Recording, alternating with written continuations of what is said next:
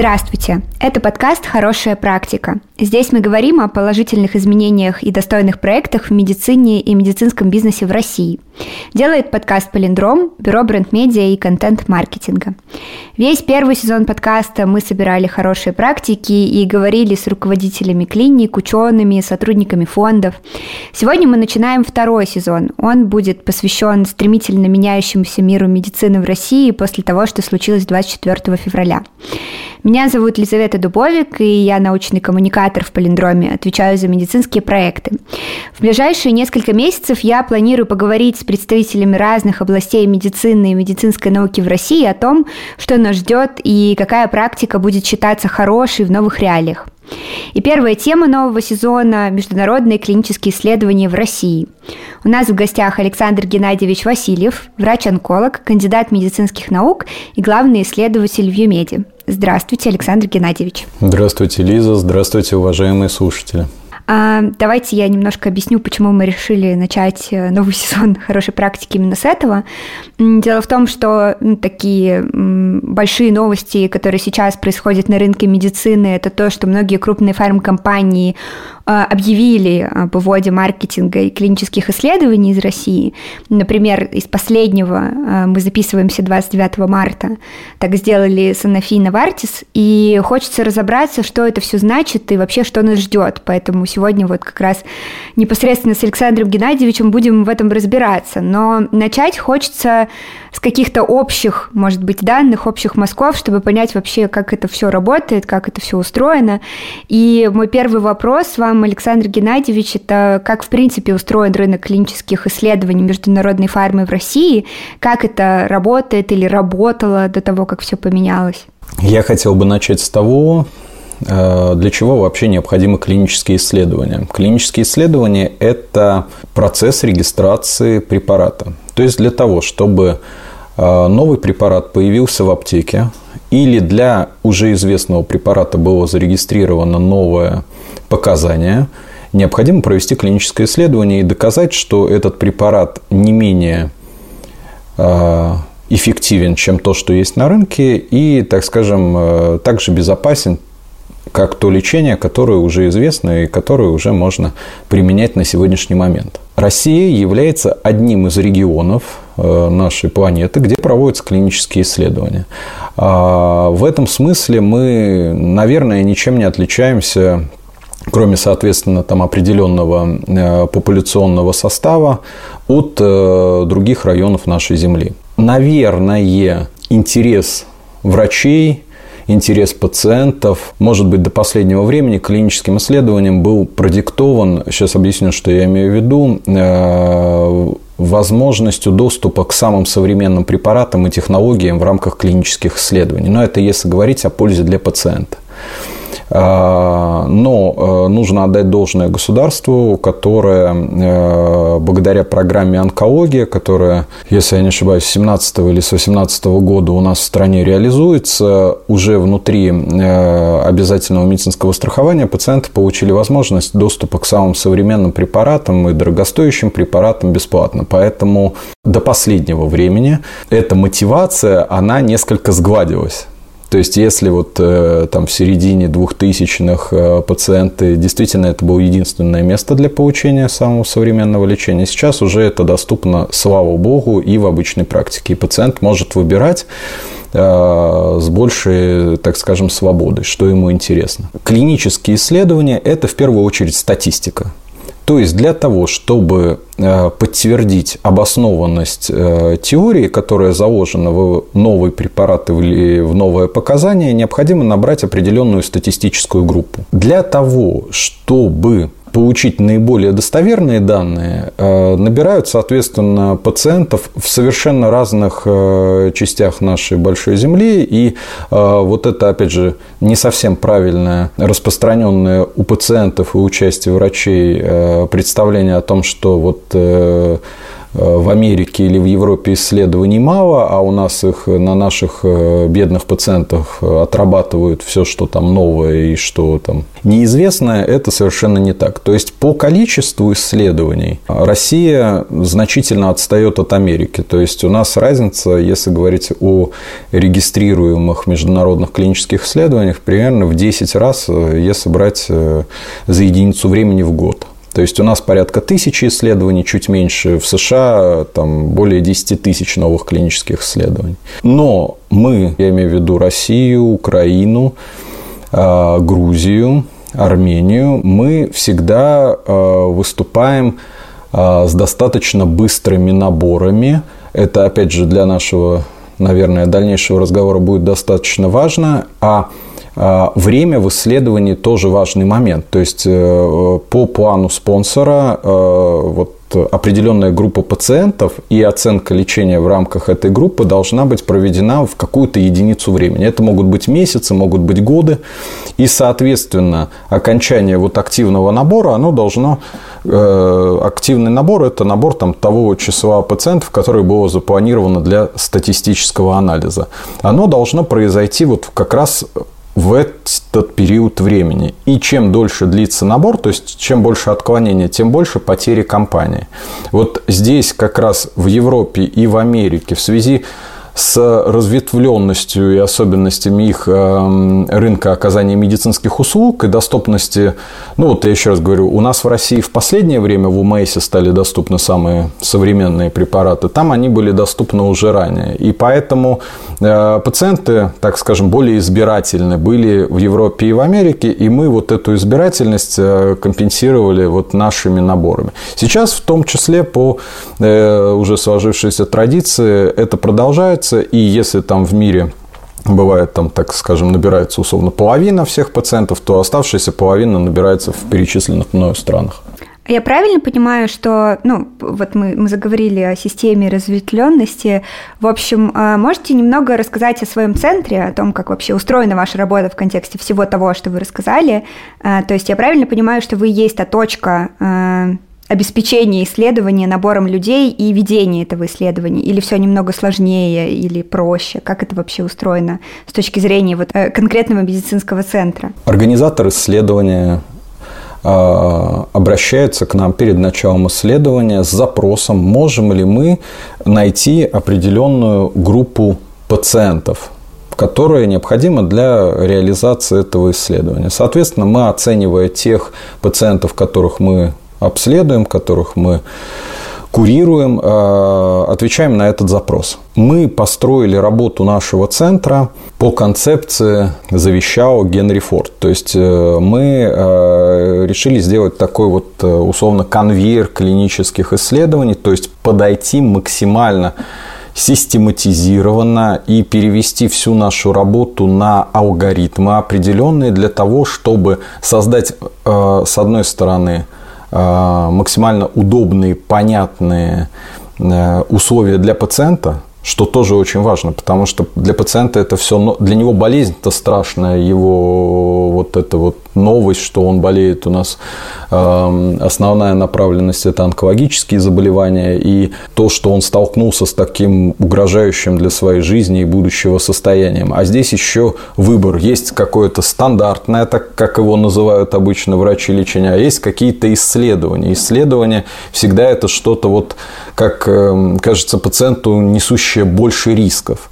Вот мы в своей работе, благодаря лучшей организации и вложениям в организацию работы, помогаем пациенту, во-первых, разобраться на первом этапе, что такое клиническое исследование. Наш проект «Юмиди» – это как раз попытка облегчить вот это решение, когда пациент или соглашается, или отказывается от участия в исследовании, но делает это осознанно. Делает это не потому, что вот какие-то есть слухи, там какая-то вот непонятная информация, а делает это на основании, так скажем, квалифицированной, качественной информации. Это то, что касается работы с пациентами. С другой стороны, для того, чтобы исследований в России и в нашем центре было больше, нам необходимо организовать процесс работы таким образом, чтобы качество данных, которые выходят из центра и передаются дальше в компанию-организатора клинического исследования, оно было на не менее высоком уровне, как и данные в других странах мира. Для того, чтобы Россию видели как качественного, как долгосрочного и понятного партнера, который развивается вместе с миром клинических исследований. Если говорить о том, насколько меняется этот мир, то вот когда я начинал, это был 2007 год, мы всю отчетность делали на бумаге. Она была с такими под копирку, там один листик оставался в учреждении, несколько листиков отправлялись спонсору, это все было там условно как Почта России, там мы получали какие-то вопросы по этим листикам через несколько месяцев после их отправки. Сейчас все это происходит в интернете, все это происходит онлайн, то есть информация о визите пациента появляется у спонсора, у организатора уже в течение нескольких дней, там, от 3 до 5 дней после проведения визита. И, соответственно, наша и коммуникация, и требования к этой информации, она нам значительно изменилась и увеличилась. И сейчас уже это действительно превращается, я имею в виду, что проведение клинических исследований превращается в отдельную отрасль медицины с самостоятельными требованиями, с самостоятельной спецификой. И я очень надеюсь, что в скором обозримом будущем это найдет свое отражение в создании программ обучения, которые будут, так скажем, не такими, как сейчас. Сейчас мы доступны программу обучения по надлежащей клинической практике, где учат общим вопросам, да, там, общим теоретическим вопросам. Но это как вот отдельные лекции внутри всей программы института. Вот я надеюсь, что появятся полноценные программы, благодаря которым на рынок медицинских услуг внутри клинических исследований будут выходить высококвалифицированные специалисты. И это очень важно для всех, потому что если в России будет несколько всего центров, от которых получают качественные данные спонсоры, то, соответственно, в какой-то момент вот это может, так скажем, оттолкнуть приход новых клинических исследований в Россию, а не та ситуация, которая там может быть как-то вот в единицу времени создаться политически или еще по каким-то причинам. Спонсоры, которых вы называете, это, я так понимаю, фармкомпании. Ваш центр сам находит выходы или у вас просто какие-то длительные партнерские отношения или есть какая-то система, по которой по центрам распределяются эти исследования? Вы знаете, и сейчас, и уже там определенное время были попытки создания каких-то общих баз данных центров, куда нужно регистрироваться, в которых спонсоры, организаторы могут найти себе центр, который там по каким-то условиям, которые им необходимы, им подходит. Но вот то, что мы видим для себя, в первую очередь важно доверие, которое происходит от времени совместной работы. Когда мы начинали самостоятельную работу в 2015 году, с нами работало 2 спонсора. Сейчас этих спонсоров уже, наверное, более 30 компаний, которые с нами работают. Мы, естественно, о себе разослали информацию там, с указанием, что вот мы можем предоставлять определенный перечень услуг. Но это, вот, наверное, как каждый ищет себе, вот, когда ищет работу, да, там, о себе пишет. Но это совершенно не дало какого-то, там, так скажем, соразмерного вложенному труду результата. А результат пришел с новыми исследованиями, когда те спонсоры, которые с нами работают, стали видеть о том, что мы достаточно качественно работаем. И так как мир клинических исследований в России достаточно небольшой, то как сарафанное радио это передавалось, что с нами имеет смысл попробовать, что у нас есть там такая-то организация труда, и, соответственно, с каждым годом количество исследований постепенно растет. Но оно именно растет от результатов нашей работы, а не от какой-то рекламы центра. Потому что исследование – это в любом случае достаточно длительный процесс. Самые короткие исследования, там, это все равно сколько-то месяцев. У нас много исследований, которые были начаты более 5 лет назад и продолжаются, и мы общаемся с нашими пациентами, продолжаем их наблюдать. И на всем этом периоде времени спонсор оценивает нас и качество нашей работы. Потерять доверие намного проще, чем его восстановить. А доверие, оно достаточно объективное, оно не связано с тем, что им лично могу нравиться я, может нравиться кто-то из моего коллектива, а это связано с качеством данных, которые производит центр. То есть в настоящий момент времени, вот как я рассказывал, так как для работы используется интернет, то есть вся статистика, она практически в режиме онлайн, она оценивается, да, там и новые данные, они сопоставляются с данными внутри вот этого центра и внутри других центров. Соответственно, они всегда могут сравнить и всегда могут выделить, во-первых, для себя критичные точки, на которые обращают внимание, во-вторых, объективно оценить, как работает центр внутри конкретной страны среди других центров и как работают центры и центры уже на уровне мира. И это происходит прямо сейчас, в единицу времени. И если их данные не устраивают, это становится поводом для дальнейшего какого-то разбирательства и понимания, с чем это связано. Ну вот та ситуация, которая сложилась сейчас с новостями об вводе клинических исследований, как вам кажется в целом, с учетом того, что у них наверняка есть там ваш центр, ваши коллеги, которым доверяют спонсоры, и, как вы говорите, у вас получается обеспечить более масштабный набор на клинические исследования. Будет ли это реальной какой-то угрозой для рынка клинических исследований в России? Последний месяц мне приходится заниматься психотерапией не только с пациентами, но и со своими коллегами, которые очень сильно переживают, когда получают письма от наших организаторов исследований о приостановке набора, о приостановке каких-то активностей, но я вот специально к нашему разговору распечатал с сайта Ассоциации организаций по клиническим исследованиям позицию этой организации, на которую так или иначе ориентированы все крупные фармацевтические компании, работающие на рынке клинических исследований от 5 марта.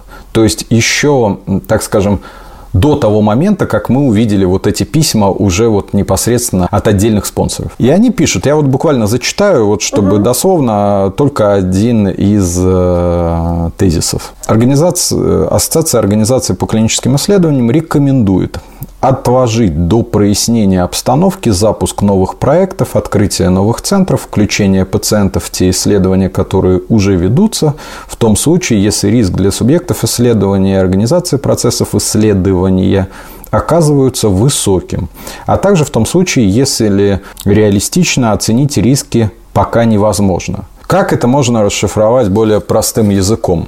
Клинические исследования – это достаточно сложный организационный процесс. То есть, кроме непосредственно вот того, что происходит в лечебном, в медицинском учреждении, когда пациент приходит на визит лечения, препарат должен быть доставлен в центр с обеспечением определенного температурного режима. Соответственно, так как в клинических исследованиях есть всегда группа сравнения, то есть это какой-то стандартный препарат, который должен быть закуплен на рынке, да, там, и это препарат исследовательский, который предоставляет компания-спонсор, компания-организатор исследований. Это организация забора и отправки в лаборатории, а обычно для международных клинических исследований это лаборатории, расположенные за рубежом, отправка биообразцов, то есть это отправка крови, отправка мочи, например, да, там, которая оценивается не только в местных лабораториях, но и оценивается центрально для того, чтобы говорить о безопасности лечения. Соответственно, все это организовано определенными транспортными и логистическими компаниями, с которыми уже заключены договора. Сейчас вы и я видим, что вот эти цепочки, они в связи с определенной ситуацией приостановились. Соответственно, для всех пациентов. И мы от всех наших спонсоров получили четкие гарантии того, что все, кто лечится, продолжат лечение, пока это лечение будет показано и пока оно будет безопасно. То есть по тому, как организовано требование клинического исследования. А для новых пациентов, соответственно, так как сюда доставка препарата, она организуется на конкретного пациента. То есть пациент включился в исследование, на него приехал на склад препарат. Соответственно, сейчас либо нужно для новых пациентов брать препарат со склада, но тут возникают, если вдруг что-то будет не так, то угроза для лечения тех, кто уже проходит лечение. И, соответственно, чтобы не подвергать рискам тех, кто уже лечится, были даны эти рекомендации. Соответственно, это не какая-то трагическая ситуация. Она связана с конкретной ситуацией в стране и мире, которая происходит и которую мы сейчас видим. Если говорить о предыстории, то условно на начало февраля этой ситуации не было и все работало нормально. Мы можем точно говорить, что все наши контрагенты настроены на продолжение работы в России, то есть какого-то предвзятого отношения к тому, что мы не хотим работать с вами, потому что вы Россия, мы хотим Такого нет. Все хотят продолжить работу, потому что все являются и специалистами, и профессионалами своего дела, и все понимают цели и задачи, которые каждый из нас на своем уровне преследует и развивает. То есть для нас это возможность предоставить пациентам лечение самыми современными препаратами. Для спонсора это часть процесса регистрации препарата. И никто в этом останавливаться не хочет и не планирует. И все с нетерпением ждут дальнейшего развития ситуации, чтобы настала какая-то точка. Я не знаю, в чем она будет выражаться. Это прекращение каких-то активных действий, это возобновление перелетов, или это еще какая-то точка, неизвестная мне, но которая позволит обеспечить гарантированные цепочки логистики. Либо те, которые существовали до этого, либо как-то будут новые цепочки выстроены. Как только эта точка будет достигнута, я уверен, что все возобновят свою работу и продолжат, по крайней мере, на том же уровне, на котором это было до последних событий. Может быть, действительно потребуется определенное время. Опять же, я не могу сказать, какое. Тут это зависит от того момента, когда возобновятся исследования, чтобы оценить риски этих новых схем и на этот период времени дополнительно какого-то активного прихода клинических исследований в Россию не будет. Но опять же, здесь нет никакого трагизма, потому что для меня самый, наверное, важный вопрос, на который я четко получил ответ от совершенно разных компаний, которые работают, у которых штаб-квартира находится в Соединенных Штатах, у которых штаб-квартира находится в Европе, что к нашему региону нет предвзятого какого-то отношения, что мы не хотим с вами работать, потому что это Россия. То есть все хотят продолжить работу. Это самое важное. Получается, сейчас вы просто ждете, когда эти логистические цепочки восстановятся, и речь не идет о том, что это какая-то принципиальная бизнес-позиция этих фармкомпаний, которые не хотят больше инвестировать в Россию. Окей, а с учетом того, что это все-таки, получается, сейчас у вас не ведется набор, правильно я понимаю, в новых людей, в новые исследования, вы дорабатываете по-старому. Если это так, как вы оцениваете риски, в принципе, для своего бизнеса, для клиники и для пациентов в России? Все пациенты, которые были включены в исследование, продолжают получать как препараты в полном объеме, так и все диагностические и лечебные процедуры, запланированные в клинических исследованиях, для них не произошло никаких изменений. По поводу исследований, в которых все-таки сохранился набор, то есть российские спонсоры на сегодняшний момент продолжают набирать пациентов. И у нас есть 2 клинических исследования. Одно из них – это исследование с опухолями молочной железы, с HR-позитивной опухолью операбельной. И по лечению первой линии рака легкого российские спонсоры продолжают набор. Я еще раз говорю, что я в целом оцениваю перспективы достаточно положительно возобновления работы, потому что это для всех понятная, с понятными целями и задачами лечебная деятельность, которая регуляторно точно не поменяется, потому что вот эти правила регистрации препаратов, неважно, где они произведены, в России, в Индии, во Франции, в Америке, они для всех на сегодняшний день едины.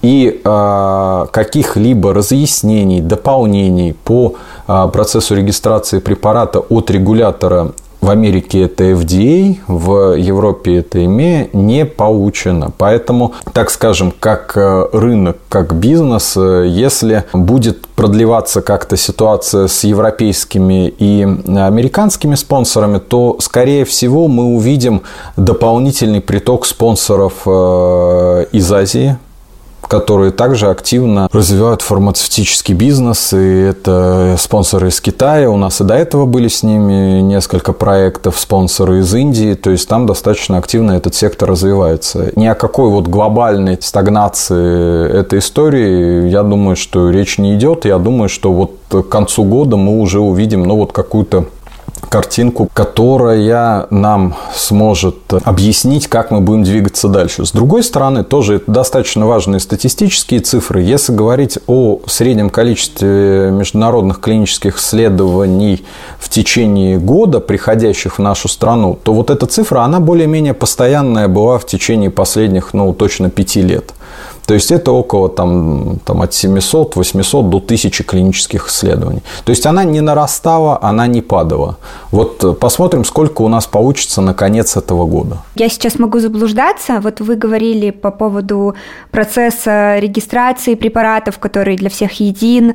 В то же время наблюдаем в последнее время, что правительство принимает некоторые антикризисные меры, и там все время, честно говоря, меняются правила, всплывают какие-то штуки про отмену патентов, про принудительные лицензии для фармпроизводителей. Это как-то может отразиться на работе проведения клинических исследований, в том числе, может быть, с русскими спонсорами? Или это, в принципе, из другой области и к клиническим исследованиям не имеет никакого отношения?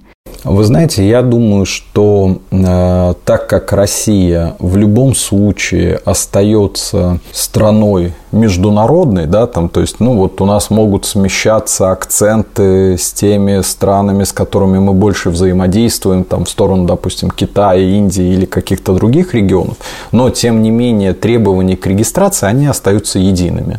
Возможно, какие-то регуляторные будут приняты решения, но если внутри страны будут изменены как-то глобально правила игры относительно международного рынка, это значит, что наши препараты, те, которые мы каким-то образом проведем и зарегистрируем внутри страны, мы их просто не сможем никуда продать. Не только в Европу или Америку, но и, соответственно, и в другую сторону. Вспоминайте ситуацию с ковидом и с нашей вакциной, «Спутник», которая в целом, мы видим это клинически, она показывает свои результаты. То есть, действительно, те, кто привиты, они меньше болеют в более легкой форме. И это клинически значимо. Но то, что мы видели по регистрации этой вакцины, этот процесс до сих пор не завершился на международном рынке.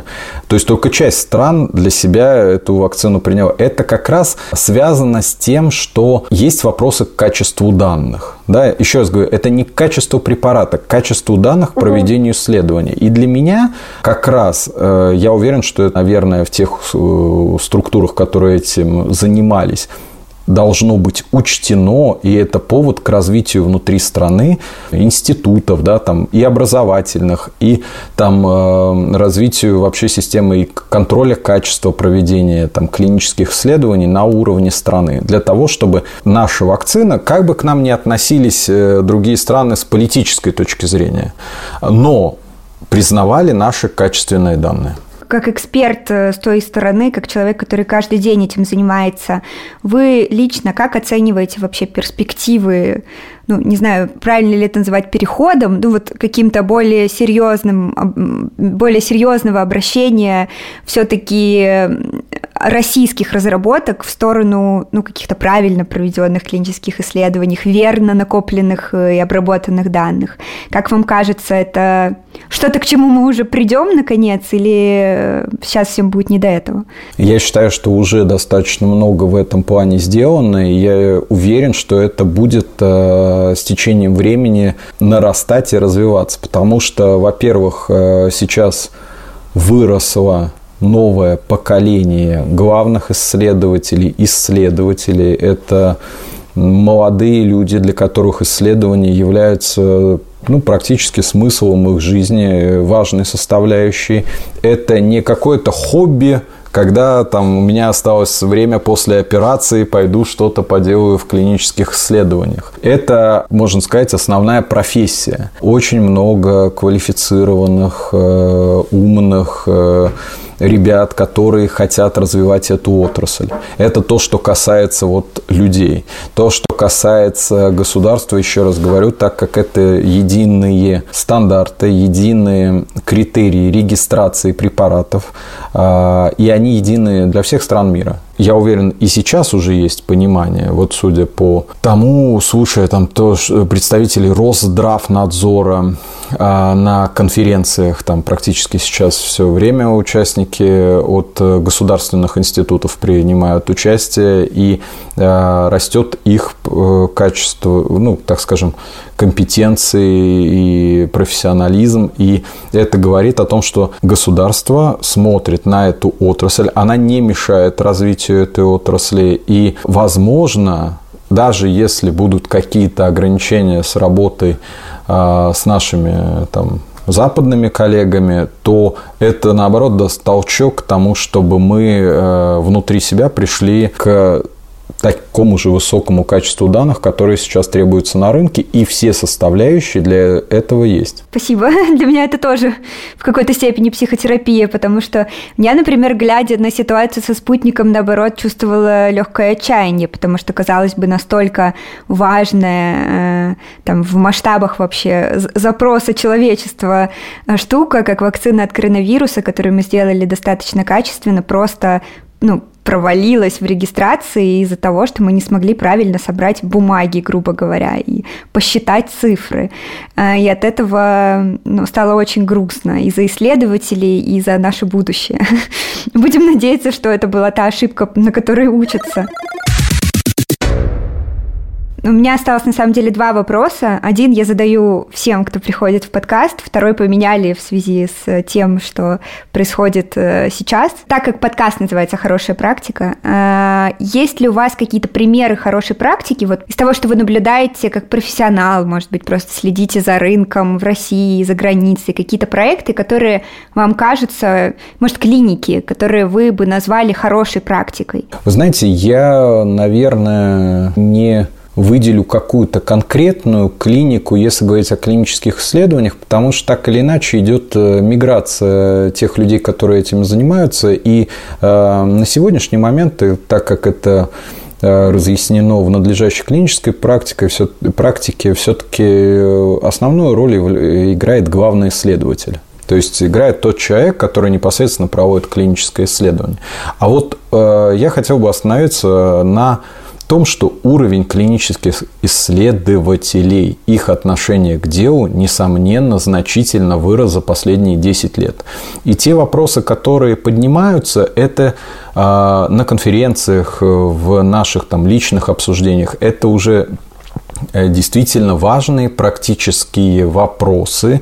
И у меня есть впечатление, что мы по какому-то пониманию, по своему подходу уже даже, так скажем, обгоняем какие-то, так скажем, наших коллег в западных странах, потому что у них, еще раз говорю, из-за особенностей их рынка медицинских услуг, это одно из опций, да, там вот можно такой вариант, ну вот мне очень понравилась эта инициатива, она обсуждалась на конференции Адам Смит, о том, что во все российские рекомендации, я очень надеюсь, что это будет сделано по любым нозологическим группам болезней, будет на первом месте стоять пункт, где врач, лечащий, неважно, где он находится, в Москве или в Хабаровске, или в любом другом городе нашей страны, должен рассказать и предложить пациенту, если это доступно, о наличии клинического исследования. А дальше уже пошли рекомендации. Потому что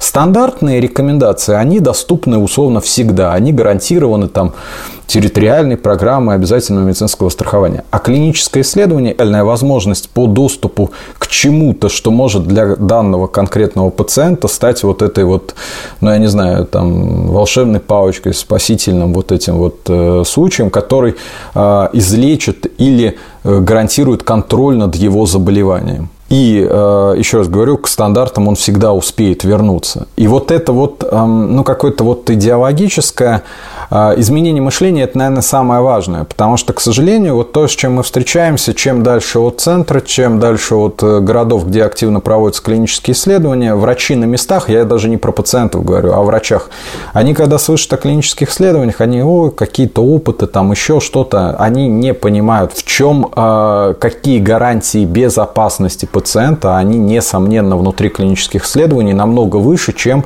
внутри стандартной практики. Потому что за безопасностью и за здоровьем пациента внутри клинического исследования следят как под микроскопом не только врачи лечащие, но и организаторы этого исследования. И, как я говорил, очень важно, что сейчас они данные получают практически в режиме онлайн о состоянии здоровья и о проведенном лечении.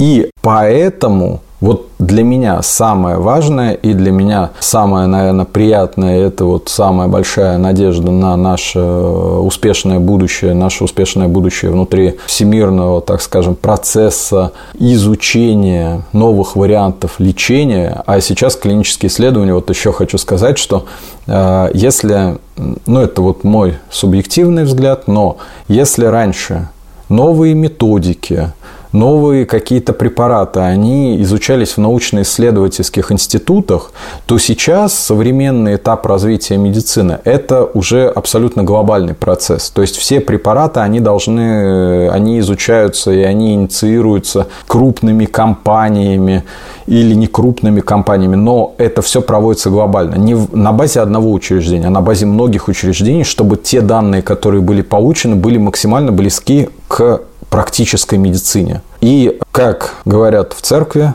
главное – это люди, а не камень. Я уверен, все будет хорошо.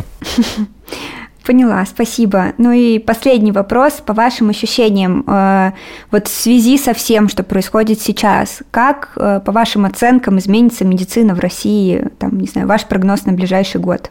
На сегодняшний момент основная часть российской медицины – это обязательное медицинское страхование. Да? Там, так или иначе, исследование – это там, только часть, одна из опций. Вот мы работаем в обязательном медицинском страховании, работаем на базе нашего учреждения «Железнодорожная больница Санкт-Петербурга». И вот для наших пациентов мы каких-либо изменений не видим. То есть, препараты у поставщиков в наше учреждение есть. По крайней мере, на какой-то обозримый период времени нам не сообщают о проблемах с поставками. На сегодняшний момент вопрос стоимости препаратов из-за колебаний курса рубля, он, наверное, дискутабельный, да, там, но, так скажем, те договора, которые отыграны, они позволяют закрыть период от 3 до 6 месяцев. То есть, на ближайший период времени пациенты находятся в достаточной безопасности. В любом случае, я уверен, что государство будет обеспечивать данными препаратами, потому что это жизненно важные препараты, без них и качество жизни, и срок жизни может значительно измениться у пациентов с онкологическими заболеваниями. И поэтому вот на сегодняшний момент я, ну, так скажем, тоже достаточно с надеждой смотрю в ближайшее и дальнее будущее, что на наших пациентах и на нас это не должно отразиться. А если про диагностику, вот в диагностических процедурах это тоже в целом как-то не отразится пока? Ну, там аппараты какие-то, препараты для диагностики? В нашей организации в ЮМИДе работает компьютерный томограф и работает аппарат МРТ. И вот на сегодняшний день мы занимаемся в том числе обслуживанием этого оборудования, и каких-либо изменений с доступностью запчастей, там, с доступностью контраста и так далее на сегодняшний момент нет. Спасибо большое, Александр Геннадьевич, за эту беседу. Это была хорошая практика клинических исследований в России. Мы сегодня говорили с Александром Геннадьевичем Васильевым о том, как они справляются и вообще видят будущее в проекте UMIDI клинических исследований в России. Мы надеемся, что эта беседа была для вас так же психотерапевтична, как и для меня. Я, честно говоря, немного расслабилась. И поможет вам лучше понять, куда сейчас двигаться и как планировать свое профессиональное будущее. От себя добавлю, что, наверное, я буду очень рада, если, может быть, кого-то это вдохновит на образование и на то, чтобы заниматься клиническими исследованиями в России. Большое спасибо всем слушателям, которые оставляли отзывы к нашему прошлому сезону, подписывались на нас. Сейчас для подкаста это очень важно, поэтому подписывайтесь, если вы еще не подписались. Пишите отзывы, и правда, вы нам очень поможете, если вы оставите отзыв и поделитесь своим мнением по поводу будущего клинических исследований в России. А если вам понравился этот выпуск, но вы не знаете, что написать в комментариях, напишите просто «надлежащая клиническая практика». Мы так поймем, что вам понравилось. Этот подкаст сделан в Палиндроме. Приходите к нам за бренд-медиа, контент-маркетингом в медицине и берегите себя. Спасибо большое, Александр Геннадьевич. Спасибо большое. Спасибо, хорошего дня.